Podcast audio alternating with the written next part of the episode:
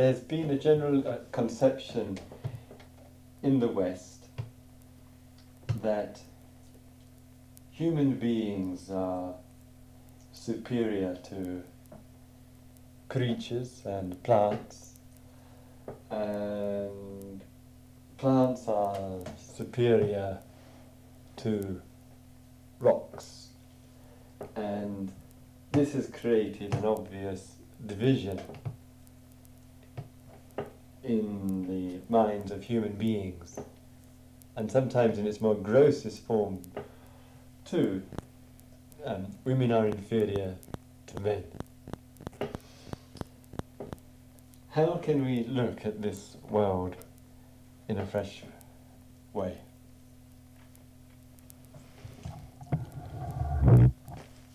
We can start with our bodies.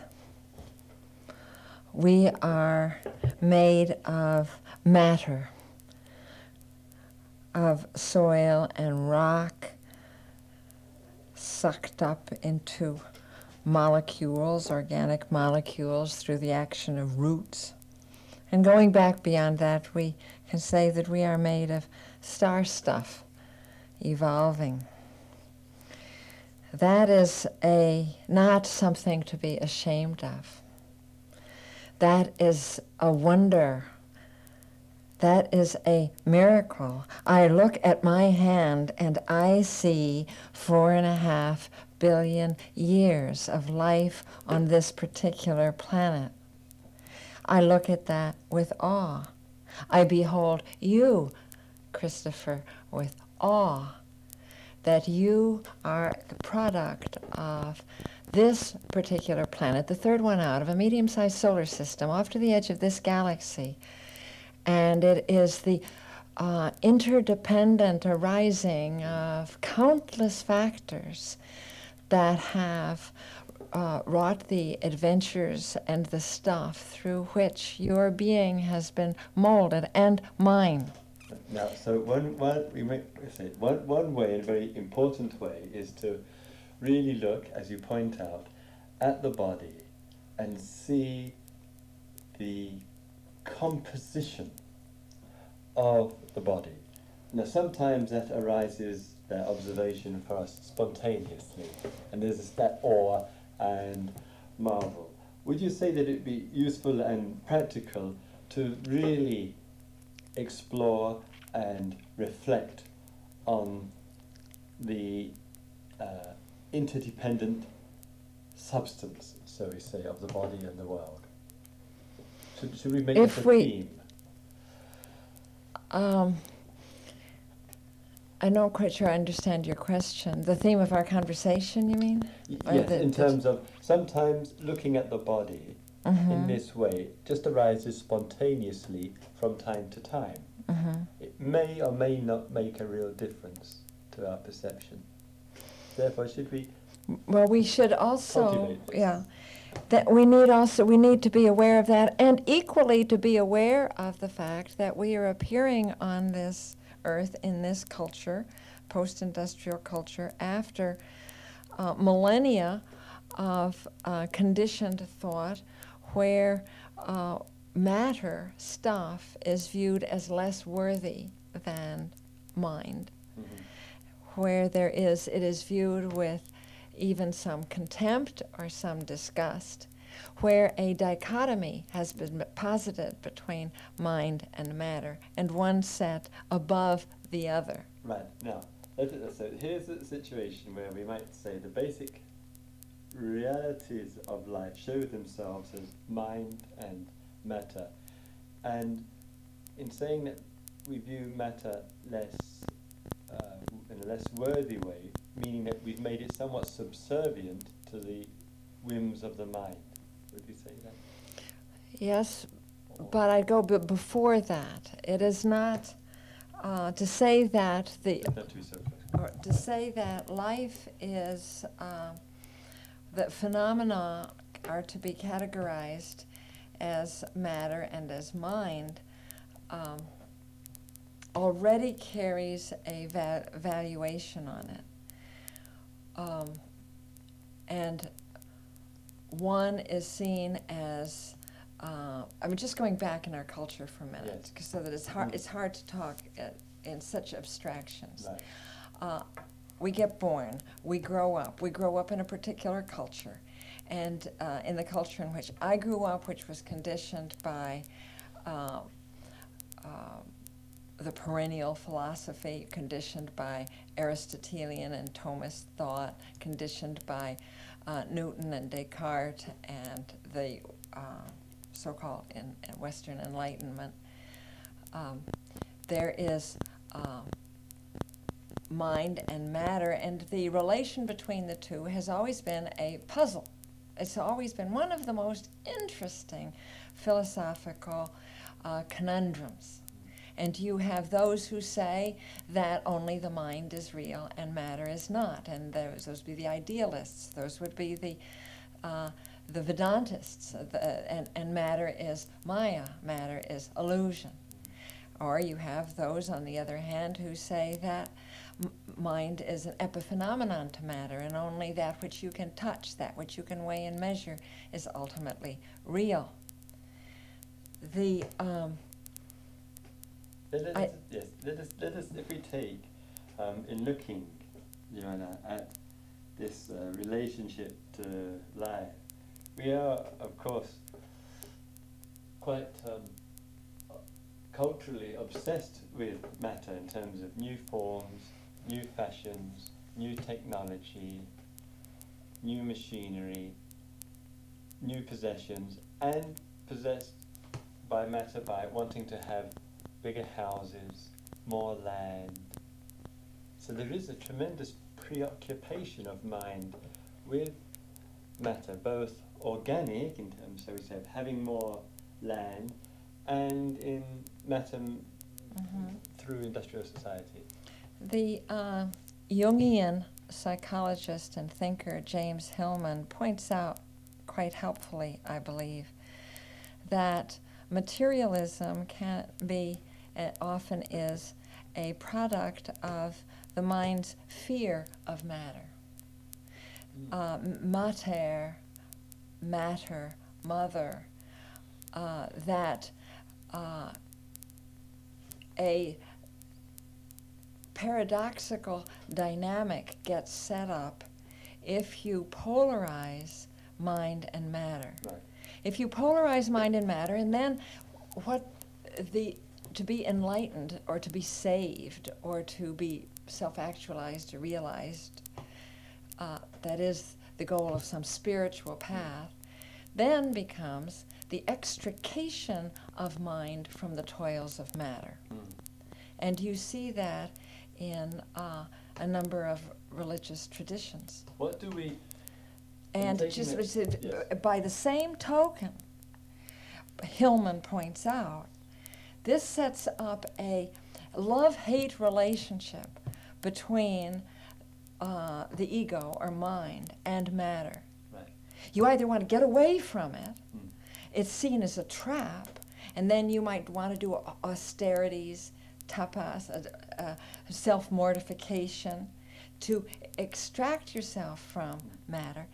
But it is the same uh, attitude, Right. Hillman suggests, that leads to this materialistic uh, drive to acquire. So what what what is, what is it about matter that when we have this division that we fear? Why? If we think that it's a trap, Right. Now some a person may say a materialist, a hedonist may say it's not a trap. I like matter. I like things. I want Yeah. more. Well, Why I- shouldn't yeah. I get more? I agree with um, Alan Watts, who says that, suggests that our uh, i- the healthiness of being truly a materialist. Uh, the body does not, and, and you see this in, in other creatures, the four legged ones, Mm. that uh, by and large, they don't eat more than their body can healthily assimilate. They don't get sick from overeating. It is the mind's greed that makes us want to acquire more than we can use. It is uh, that much of what we call materialism, the greed to acquire, is really a mental phenomenon and is not really materialistic. No. So there, there is this mental phenomenon which takes place, and we might say that it appears countless human beings are socially conditioned into wanting more than is actually needed. That's right. And in in all of that, there's a certain And they lose touch with their own bodies.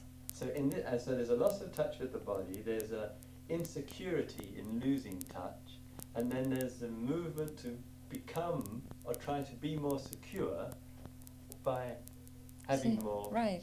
Money is a beautiful example of this because you can't eat that piece of paper. You can't wear it. You can't make love to it. You can't sing songs to it or hear it or uh, walk in it, smell it.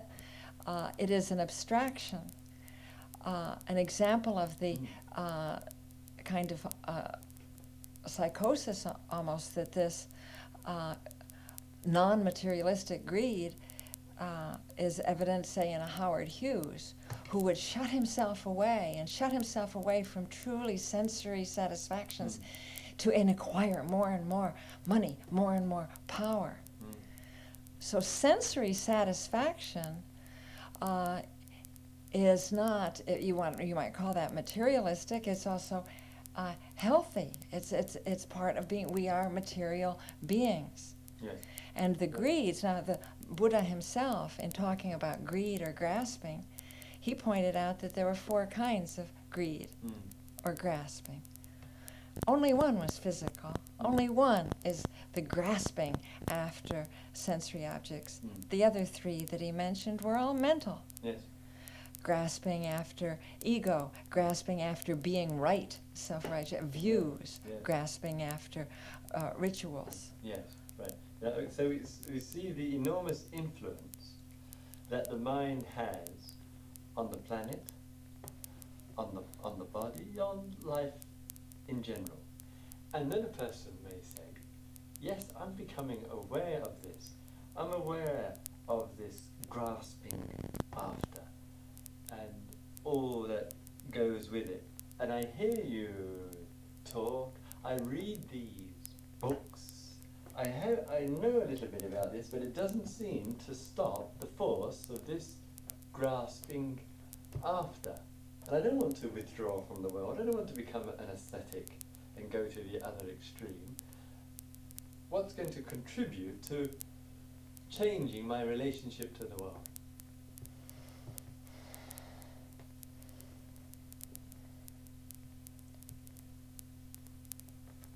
The answers are, uh, the, uh, it's hard to pick just one, but let's start with the uh, uh, need. Mm. Uh, we are taught that we have a lot of needs. Yes. Uh, our our um, culture, our conditioning, the advertise, advertising is telling us how much we need Mm. uh, in terms of uh, how we need to uh, look or to smell or to what we need to drive. Ivan Illich talks about the uh, creation of needs, and much of our uh, capitalist system is built on the uh, s- fueling the engines of consumption Mm. and production by creating ever more felt needs. Mhm. Uh, so we, it is very easy to fall in the notion into the uh, illusion that our needs are many. Um, here, mindfulness um, can be extremely potent, uh, a powerful friend. To be mindful when one is hungry, to be mindful when one is thirsty and or cold, and also or lonely, and to be equally mindful when one is not. Uh, as Gandhi said, the world has enough for everyone's need, but not for everyone's greed. And that we can begin to experience that the autonomy, the, the freedom that is there for us when we begin to liberate ourselves from socially uh, induced needs. Yes. So one very important aspect, therefore, is the mindfulness and awareness of our condition, of our mental condition. What else contributes to reducing this division, which the philosophers have promoted, the uh, uh, society and sometimes the theologians and, and the scholars of mind and matter, as it were, as being separate from each other, with one mind, and particularly human mind, um, assuming that it has control over matter, creatures, plants, the earth, the trees, etc., etc. And this division has, has become uh,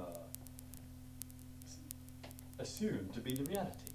Mm-hmm, mm-hmm, mm-hmm, What, what, mhm. what can Mhm. both individually and uh, collectively through workshops contributes to the breaking down of this division which is assumed to be real? Um,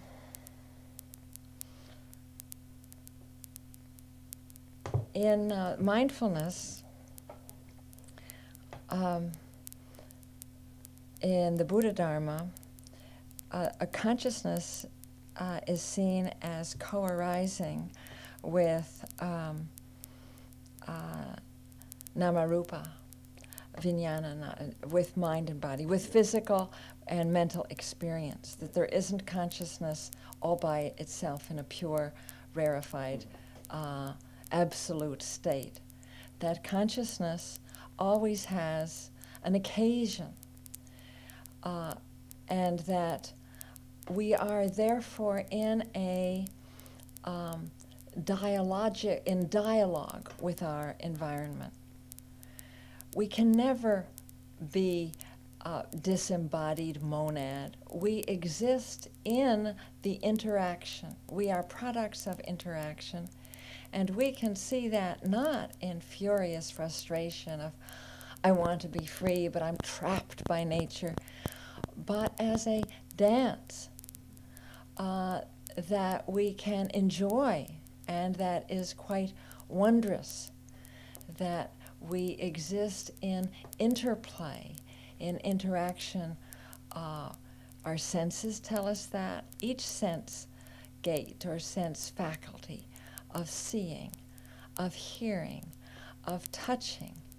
Now in our time, we people are actually so so um, disengaged have we become indeed from from the natural physicality uh, that is our legacy that there are uh, health workers who specialty it is to reintroduce us to the life of the senses the Char- Charlotte Selver, for example, with sensory awareness training, uh, that, uh, and, and in many areas, there's to the uh, people working with sound. Yes.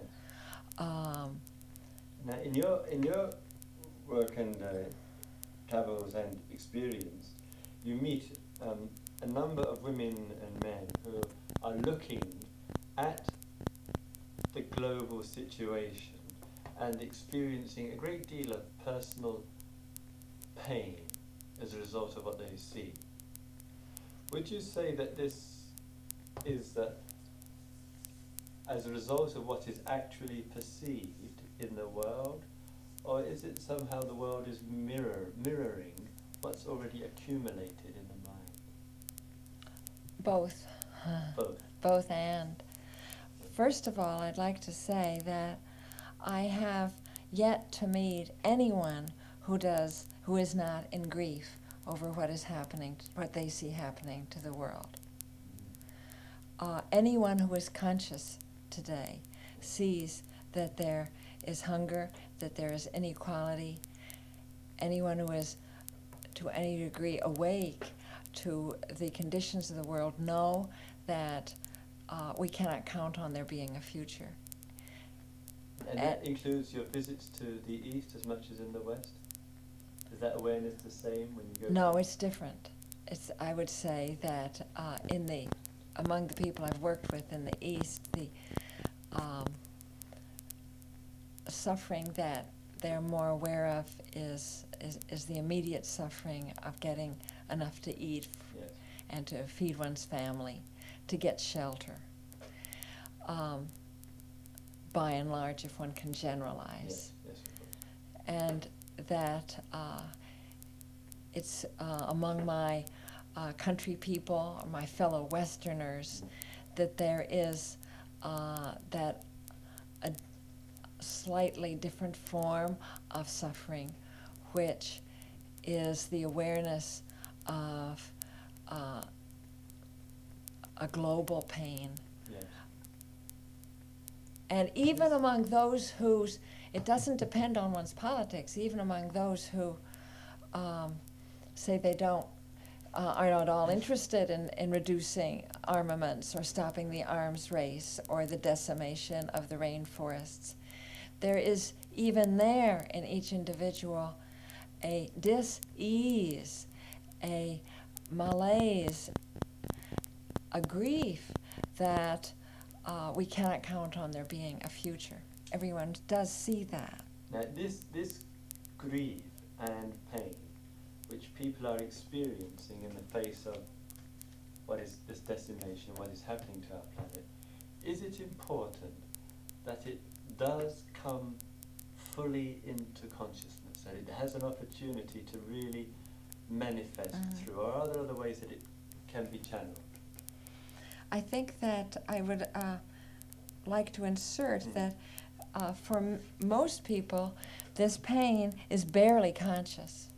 That uh, it is more experienced, v- very frequently, uh, its presence is discernible as a reluct as an resistance to painful information so that when painful information uh, is offered them about uh, the dangers of a Chernobyl or a nuclear accident of another kind or the uh, spreading of the deserts, the poisoning of the seas, etc., uh, people block that out. There's a blocking out, a widespread resistance to this painful information. Now, what happens on the psyche when one hears, sees the television news, the news at the cinema, the radio, the newspapers, and so forth, and this blocking out? Now, what, what, what happens to a That's a self protective mechanism uh, to protect the uh, mind from, um, that expresses a fear of the mind losing control. I can't bear to think about this yeah, because I might fall apart. that's a very common Right, I can't bear to think about this because I might get mired in despair, stuck in despair. I might fall in a thousand pieces. Don't ask me uh, to take it in. Uh, so there is a, a fear of experiencing the uh, pain that goes with this information. So what do you say to someone, Joanna, who comes up and says, I, I can't take anymore. I can't take this, this, this pain that I see all around me. You know, it's just too much. What, what, how do you respond to people I, I invite them to this. I invite them to breathe. to breathe? um, that uh, I invite them, and often, and I use this in, in workshops, there's a breathing meditation that is a couple of thousand years old that uh, originally developed in order to help people enhance their capacity for compassion. And uh, that's really what we're talking about. We're talking about suffering with our world. And to suffer with is literally what compassion means. Mm.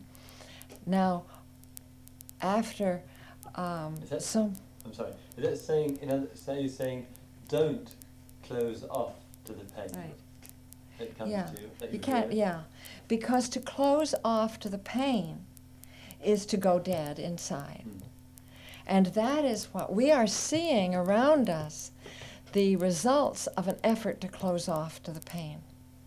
Because to close off to the pain, to say, I can't think about it because I have no answer. I can't think about acid rain because there's nothing I can do about it. I don't think about the arms race because uh, it uh, overwhelms me.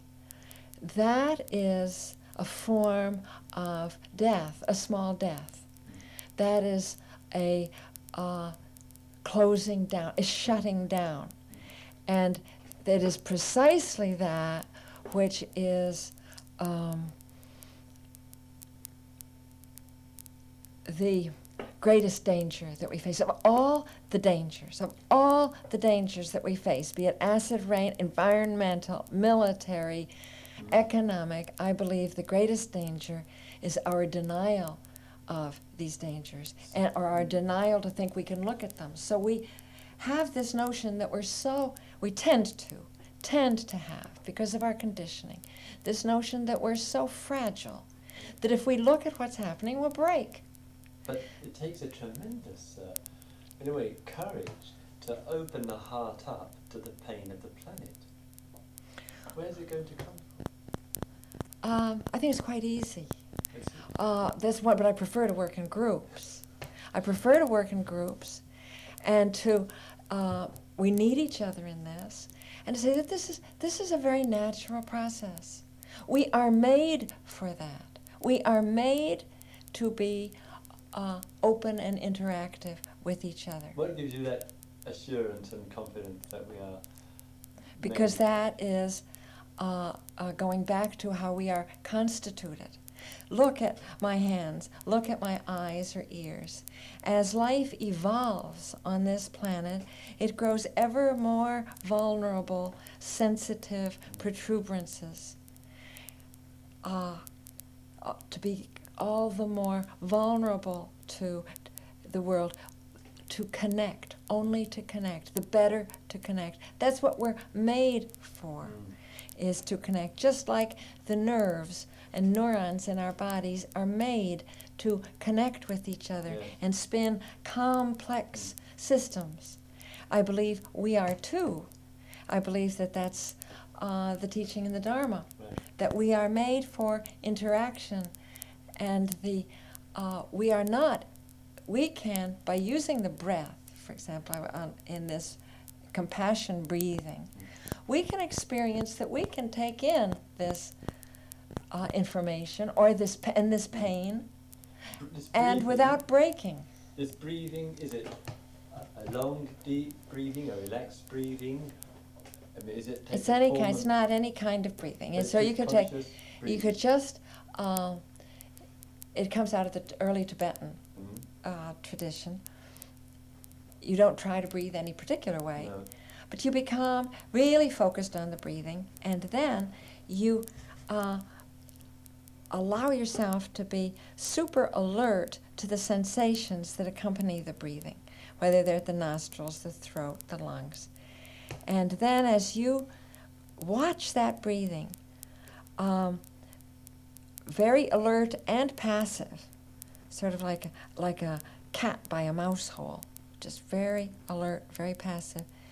You notice that you're not act, you're not breathing by a choice of will, by volition each time. You're not deciding, I'm going to breathe now. I'm gonna, you find that you are being breathed. Yeah. So you experience it as a being breathed by life. Now this and you're being breathed by life.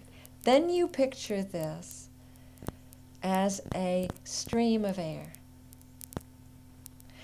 and on or a ribbon of air. And you picture it coming up through the nose, down through the heart, through the lungs, through, through the throat, through the lungs, and then you picture it going through the heart. And you picture an opening in the bottom of the heart through which this breath stream goes.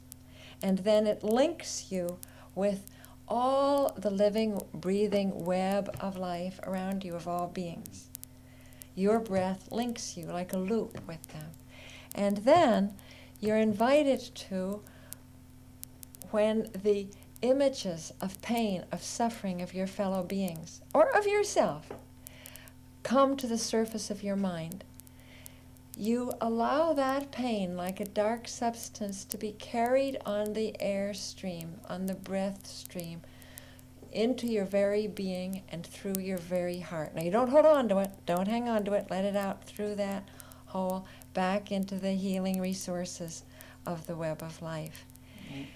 In that, you can see that for this moment, you are simply allowing yourself to be present to it, to let it pass through your heart. That's all you're asking yourself to do, is let it pass through your heart. So would we say there, Joanna, that there are three important aspects to free, compassionate breathing? Um, one is to give us the a greater capacity to deal with this suffering that we hear and see every day. Um, another would be to deal with the accumulated suffering and pain, grief, despair that has already arisen. And the other is that the breathing contributes in a very um, real way to showing our intimacy, our organic, natural intimacy with, with life, our interdependence and our coexistence. Yes, absolutely. And I'd add another, Mm. and that is, uh, which is, is critically important in this culture where we've all been conditioned to uh, have a stiff upper lip and to take care of things. And particularly in my culture in the United States, where Lyndon Johnson said during the Vietnam War, our president said, Don't bring me a problem unless you can bring me the solution. We tend to feel that we cannot take in any grief or problem unless we have the answer, which is backwards. That's backwards. We have to let ourselves stand naked before the situation, be ex- expose ourselves to it before any appropriate response can arise. So, this breathing helps us quite literally to um, stop putting up an armor against that bad news, Mm. to brace ourselves. It helps us stop bracing ourselves against it and to allow it to be intimately with us. Now, one of the things in all of this is that in, say, everyday communication, or um, like a person like yourself who uh, um, travels frequently, giving public talks and so forth, and speaking about worldly issues, ecological issues, and relationship of person to planet, that quite often for the listener, it only touches a little corner of their brain cells. How important in contemporary situation for communication, public talks, dialogue, is it for people to engage in some kind of exercises like you just described? I think it's Because of this ability to block out right. even e- even what you're talking about. I think it's uh, critically important. Mm. It's urgent. Otherwise, um, we to, what we hear, the words we hear, we only remember about five percent of them anyway. Mm. So what we really need are practices, Yes. practices that we can, uh, in any situation, put into use. But I can well imagine, of course, that with a, a number of people, especially if you're speaking in a public hall, that w- once you're a per- the listener is invited to do certain practices, they're going to think, well, this is a bit cookie or a bit strange or whatever. How r- res- um, receptive? Well, uh, I find that I mean, are women more receptive than men in speaking in the grossest generalities again? Oh, well, I suppose that um, perhaps, but I don't find much resistance actually. The uh, Is that because even of the audience or because of because once people allow themselves just a little bit to engage in a practice, it becomes self-validating. Mm. uh, I often in big auditoria and big gatherings invite people to do a version of the uh, four abodes of the Buddha, yes, which are and which are loving kindness, compassion, joy in the joy of others, and equanimity. Mm. and that uh, I could stand up there, you know, and, and just uh, talk about them. But that's quite dull. And so I prefer instead to invite people to turn and use another living person right there as a meditation object. And then I talk them through how they how each of these four abodes could be experienced as you behold this other being. And uh, this is a practice that they can take away with them. I offer it as such.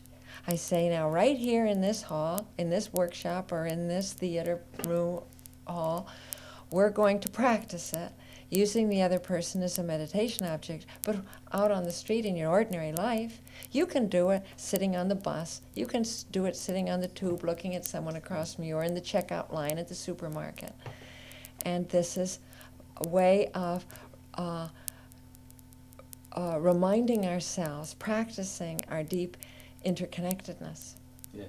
So, you, so in a way, as you said before, there is a situation where you perceive the greatest problem is the denial which is taking place, which prevents us from working with the global realities. And therefore, the opening up of the heart and the ways and means to do that is of primary urgent, urgency. And it is right because it also addresses directly this sense of being overwhelmed.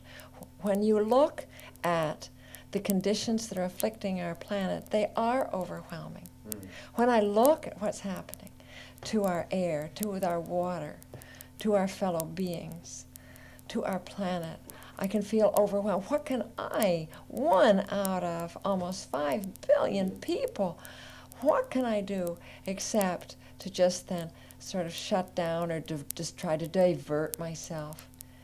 So the practice of um, this compassion, we, we're talking about opening up in compassion. I like to emphasize that compassion has two sides to it.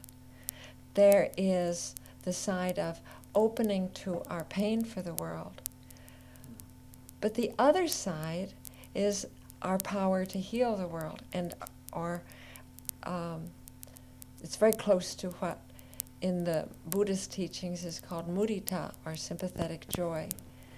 That the extent to which we are open to the suffering of other beings, we can be open to their resources, to their power, and this can come to be experienced as a form of grace. We can look, we can train ourselves to look to other people, whether they be lovers, friends, or strangers, as resources for us, people from whom we can draw the intelligence or the love or the patience or the ingenuity in the van. We're in a web of life with them, and we can't solve it alone. We solve it in synergy with them. Now, so in the opening of the heart, there comes about a, and working with the pain, um, a flow of energy towards healing the planet, healing oneself and healing the planet, and the participation in that. And you mentioned in that this concept, grace. What is the grace? Where does that come from? Well, grace is. Um, oh, I love. I just love thinking about grace, and language is so limited. Of course, there's the uh, Japanese term, you know, jiriki and tariki, of own power and other mm-hmm. power. Grace is the realization that you're part of something larger and you're almost being carried by it like a wave if you're surfing that you don't need to dredge up out of your own meager resources all the love and all the patience and all the courage and all the mm. inspiration that you're going to need. That it's there around you in abundance. So it's there in the love. some sense, is it, of um, something unexplainable with our language, which arises, which in which we, as it were, gain access to resources which we may feel we don't have in ourselves. Yes, I would. Uh, I, I, I would say that it is explainable. I is. think you can explain it in systems terms. You Mm. don't need to have resource to mystical or religious language. No. Now, in the Christian tradition in which I grew up, uh, by and large, grace has come to be equated with God's action. Yes. So it's an experience of God holding me in the palm of his hand, the everlasting arms buoying me up, etc. But grace can come just as well through other people. And uh, the practice of the four abodes of the Buddha is a way in which I find that this experience can be uh, stimulated, Mm. or people open people to it, of, of opening to uh, uh, resources Yes. that are uh, beyond those. For example, uh, when I see your courage in your, what you've chosen to do with your life, I could say, oh my, Christopher has more courage than I, and make me rather cowardly, and I might get into comparing mind, which is great foolishness. Or I could look with the mind of grace or the mind of Indra's net Mm. and say, look at the grace, man, the courage manifesting in Christopher deciding to run for the Greens parliamentary seat, and say, ah, that is a resource for me too. That courage is in the web of life, Yeah. which has called me into being, and I rejoice in that. Uh, so that, that, in that, that rejoicing, it means that the heart is open and there's um, a, what's emerging, it sounds like, appreciation and acknowledgement, free from comparing. Free from envy. There's, there's no room for envy in this orientation. Right. And, the, and therefore, the, the, the grace is. What, what, what is the grace? The grace is the um, uh, power abounding around me that I can open myself to and channel. Right, right. So, as we open and go more deeply into ourselves, then there is this access, and we come into contact with such presence, such power, such uh, beneficial contacts and communications, which give each one of us nourishment. And yes, exactly. And you and you don't have to stop and say, "Oh, um, was uh, that my idea or your idea?" When we have, if we have a wonderful idea, we're we're, we're plotting some Yes. uh, uh, uh, a fair for Yes. uh, to to build an orphanage or something. Uh, was it my idea or was it yours? Or was that uh, is that your courage or is it mine? Th- th- th- those questions become uh, irrelevant. It's courage happening. It's ideas happening. It's love flowing. Yes. It, and it happens in the interaction, so it doesn't belong to anybody anyway. Right, right, right. And and therefore in all of the dynamic of of this, our connectedness and our interdependence means that we keep making contact with those and with life, which keeps giving support. Precisely, so that I would really say that uh, one definition of grace then could be this interdependence. Yes, yes, right. Yeah. And so a, an important aspect of it is that human beings whose hearts are opening do make that contact with others who are engaged similarly. Right. And they can, and they find that they look at each other with uh, uh, great sensitivity to the other's uh, pain, Yeah. but also with exultation. Like there's a great cosmic joke. They look at each other and laugh, knowing that there is in that opening a, uh, a pulse beat, a circulation of vitality Yes. that uh, uh, brings courage, and so you can begin to dare to do things. See, you must have felt grace in that sense when you decided to stand Yes. for the Green ha- Yes. South Hams seat. Yes. Because you knew you didn't have to have all the smarts and all the time and all the courage just by yourself. You didn't have to. No. Did you? No. No, at all. No. And the sense of others was extremely important. That's A great. wider view. Of That's things. grace. Yes. In in the, um, relationship to people and how we give support to each other, we can also, of course, from creatures and from the nature, draw another grace as well, can't we? Yes. One of the first times I sensed that was when I was going off to Sri Lanka and some friends of mine to say goodbye to me. I was going for a year and I knew that I would be lonely and I knew that there would be situations I would face that I wouldn't have an answer to. And they wanted to express, the, uh, give a benediction. And so we invented a little ritual called the web. And uh, and my friends spoke out, uh, rather poetically, as a matter of fact, the things in the web that they wanted me to be aware of, that were there present for me because of my own Yes. creatureliness, because I am a part of the web of life. And so one would say, Oh, Joanna, uh, you, I give you the gifts uh, of the deep diving trout who is unafraid of the dark. May you ever be fearless of the dark. Uh, or I give you, Joanna, the gifts of the uh, uh, song thrush, who uh, is lets its voice be heard.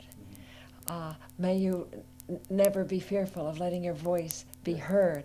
So these uh, uh, creatures became uh, bestowers of gifts Yeah. to me and helped me since then to see. Now, this is way back in the lore of our species. The Native Americans have that. And we in our Neolithic times had that, where we could had our totems, which represented a particular strength. So we might, we might, oh, just, just to say.